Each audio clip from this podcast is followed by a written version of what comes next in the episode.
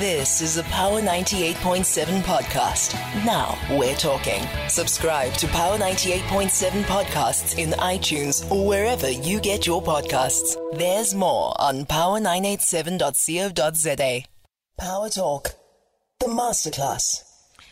And it's really a masterclass about youth activism, the power of young people to really shape political discourse and the status quo.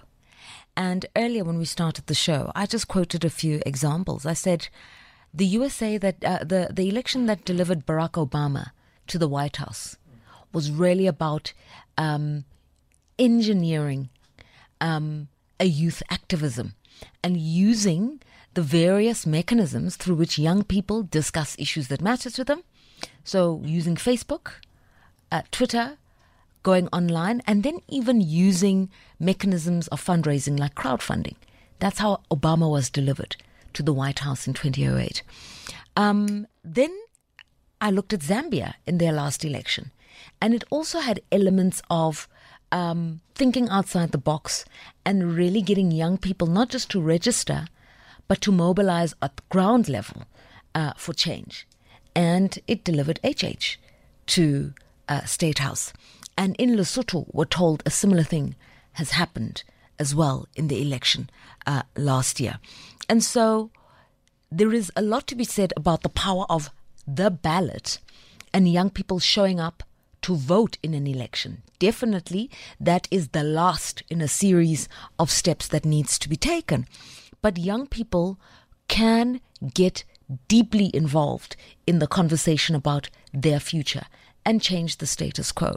I also pointed out the caveat to that, the corollary to that argument, which is Burkina Faso, Mali, 1989, Tiananmen Square, China, um, 2020, 2021, the pro democracy movement in uh, Hong Kong. There, young people really and truly, um, by biting the bullet or even seizing the barrel of the gun, decided that they're going to change the shape of and the texture of the political um, conversation. And the Arab Spring was also that. And you know, there are mixed results as to whether or not the Arab Spring ultimately did bring about fundamental change in Arab nations. It certainly sparked wars in countries like Syria um, uh, and uh, in Libya, uh, but it did lead, lead to change in countries like Tunisia, for instance, uh, and some elections in other countries as well. So, you know, whether you do it legally, democratically, constitutionally, or in any other way, young people, the future really is in your hands and don't feel powerless. And I think this masterclass is about just giving us a sense of how to harness uh, a youth energy constructively. So we're joined by Professor William Gumede, founder of the Democracy Works Foundation and also an associate professor at Wits University School of Governance. Good morning, Prof. Um, good morning. Um, I'm so grateful that I'm speaking to you again. Oh, it's my pleasure. So let's just start with the basic thesis is that, you know, we're seeing the IEC uh, really and truly um, making a big push for youth registrations in their voter registration drive, even allowing people to register online so you don't have to wait for a voter registration weekend. Uh, a simple SMS to the IEC can get you registered within 24 hours. And the idea is that you know, young people must participate. And with more and more South Africans being people under the age of 30, it's imperative because the majority of the population can't not participate in a political process that impacts them.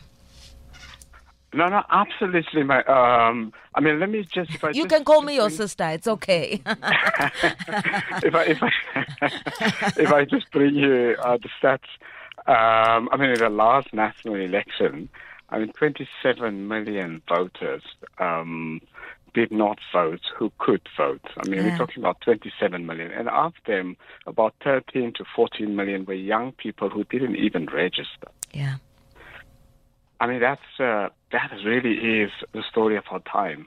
And it means, I mean, our country, um, we're a typical developing country, and what, what we call a demographic, um, a youth demographic, where the youth are the majority. So if the youth come out to vote, they will actually usher in the political party um, um, you know they can get. So I mean, to put it in simple terms, if the youth had come out to vote in the last national election, all of them, and they vote for one particular party, that party would be in government. So even without yours or my vote, if young people who are eligible to vote, if they just showed up on election day, whomever they've decided to govern South Africa, that party would win even if I showed up, you showed up, their mothers showed up. That's how many of them there are. Absolutely. I mean, that's really the majority. Um, they are the majority yeah. um, in South Africa and in developing countries like Africa. So it's not just in South Africa, but in African countries, the same type of story. I mean, we we there was the example um, of Zimbabwe, Malawi, you mm. know, when change happened in also mm. Lesotho um, recently, mm. it's the young people that for the first time picked up to vote and they just changed, you know, the voting pattern. Okay. So why don't young people register? I must say though, in the last voter registration drive in November, over a million young people, first time voters, did register. So there was some impetus. There's something there. Uh, but but young one million out of the potential 13 or 14 million who are able to vote, uh, it's a, it's it's it's it's really a drop in the ocean. Um, yes, uh, you know the the one thing is that young people and other people also don't vote. So, you know, older people think that their vote don't count, which is really it is the most terrifying thought to have. I mean, every vote, every vote counts, and if people do not.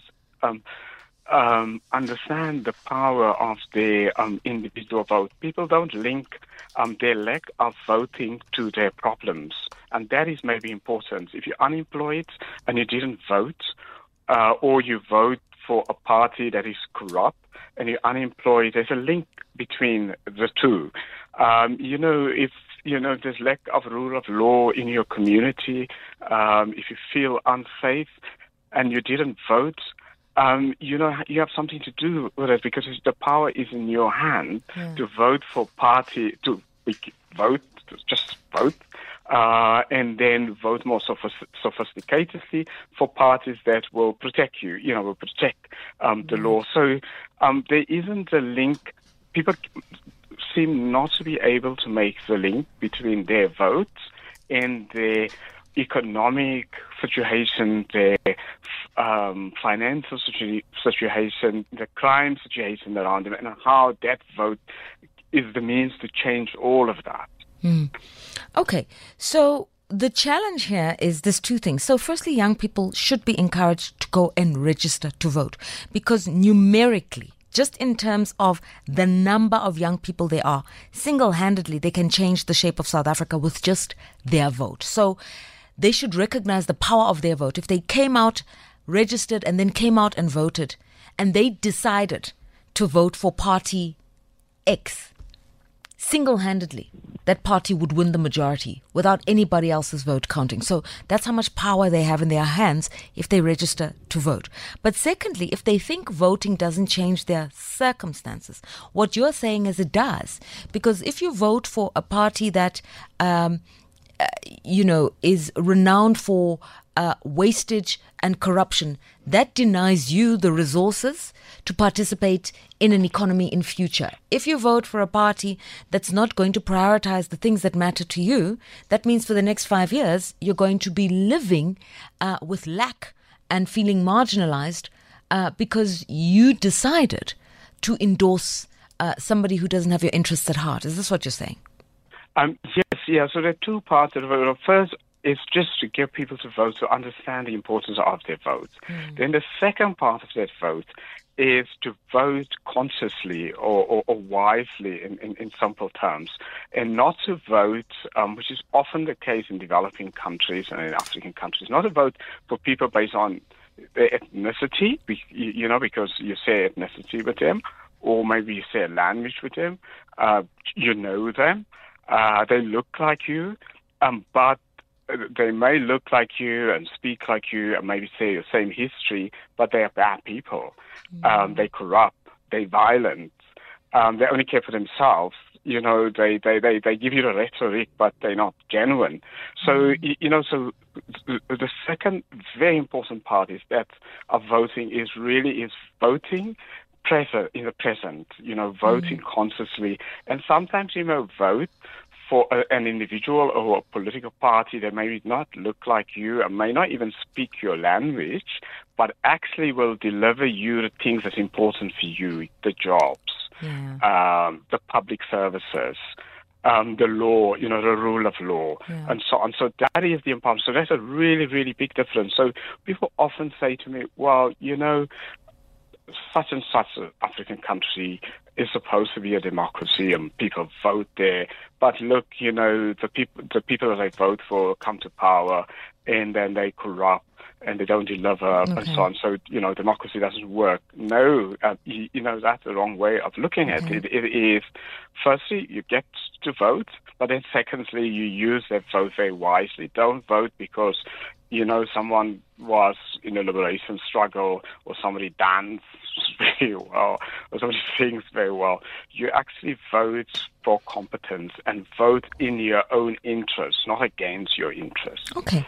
So some young people have, have argued that, you know, is there another way we can participate even yeah. on voting day? Because to stand in a long queue under the hot African sun is hardly an incentive and you are missing out on an entire day of either job hunting or running your own business or earning a living. So there's just something about the way that conventional process of voting that is just not attractive to young people. Mm. And it's not practical for their reality. Um, yes, um, you, we really have to make it easier for people to vote for young people. You know, now we have technology available um, and so on. So I think the IEC has to look um, into that and see, you know, how, how do we make it accessible? Mm. But voting is so important. Um, it comes only, a national election voting comes only every five years and it determines your five years of your life. I think, you know, it is important um, part of active citizenship to be an active citizenship and to be a responsible human being. Mm. Um, to actually go out there and put that day aside and go vote because it will actually determine so much. If you have a business and you didn't vote and a party that comes to power is, is anti-business, destroys the rule of law and you can't do business, you know, because criminals are running amok, mm. um, then you, you, you don't have a business, you're unemployed. Um, the same way, you know, the party, um, because you didn't vote, the party that comes to power have toxic policies, populist policies, and then the whole economy collapses and you're unemployed. So it is absolutely critical. One day um, in five years, mm. it would determine your next five years of your life. This is absolutely right. critical.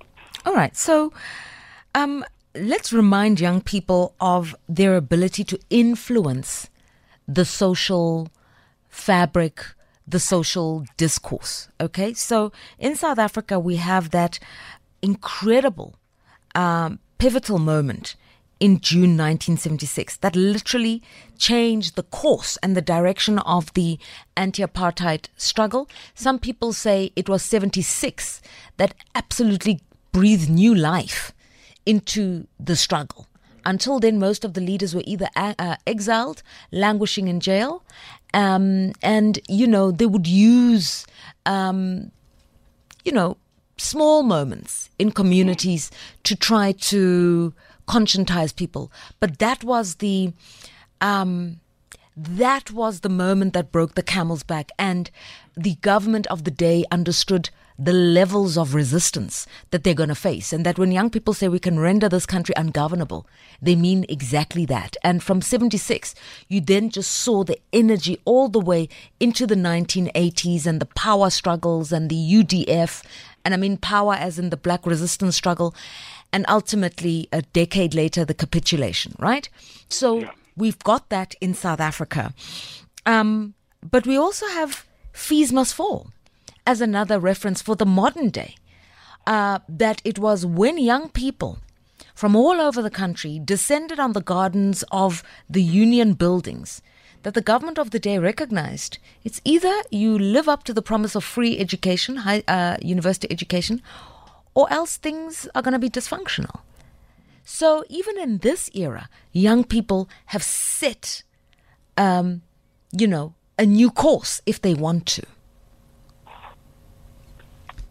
Um, yes, um, if you, I mean, in, in, in the last 150 years of South Africa, you know, in, if you look at the black struggle, young people were key um, during all of the phases, even when the ANC was formed. I mean, if you look at the demographics of the founders, they were all very young. When I say young, you, you know, from the mid 20s to sort of um, um, mid 30s, that was the average group. Mm. And even if one takes it further, I mean, it, you know, the big unions, um, black unions were formed, um, the, um, and so on. These are really, really relatively young people. And even after the Second World War, when um, the ANC for the first time was sort of renewed, mm. the generation of Nelson Mandela, Walter Sisulu, and Oliver Tambo, they were very young.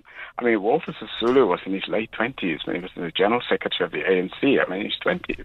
So really young people, and we can take it down further down. You know, the Black Conscious movement in the, in the early 1970s. Steve Biko. I mean, these were university, these were students. Um, and then, you, know, 1976. And the UDF that people often forget, sort of my generation, these were really we were te- you know, teenagers, young people. Obviously, mm. older people, but the majority were, were, you know, young people.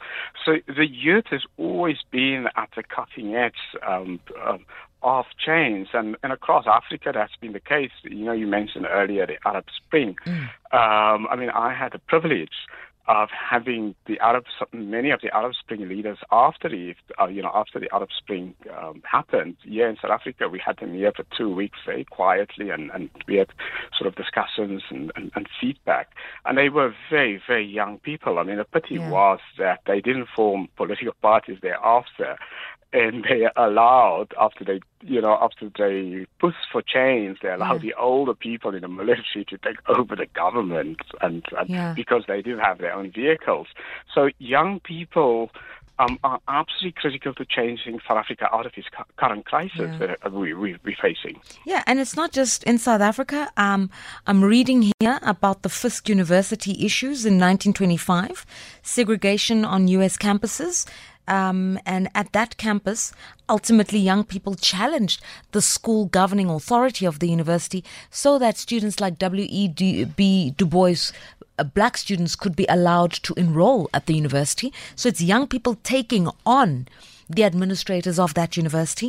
In 1942 to 43, the White Rose um, resistance, a peaceful resistance against Nazi Germany, and all that used to happen was young people would spray a graffiti white rose uh, on the walls in and around Munich. And that white rose came to symbolize um, uh, a fall of Adolf Hitler.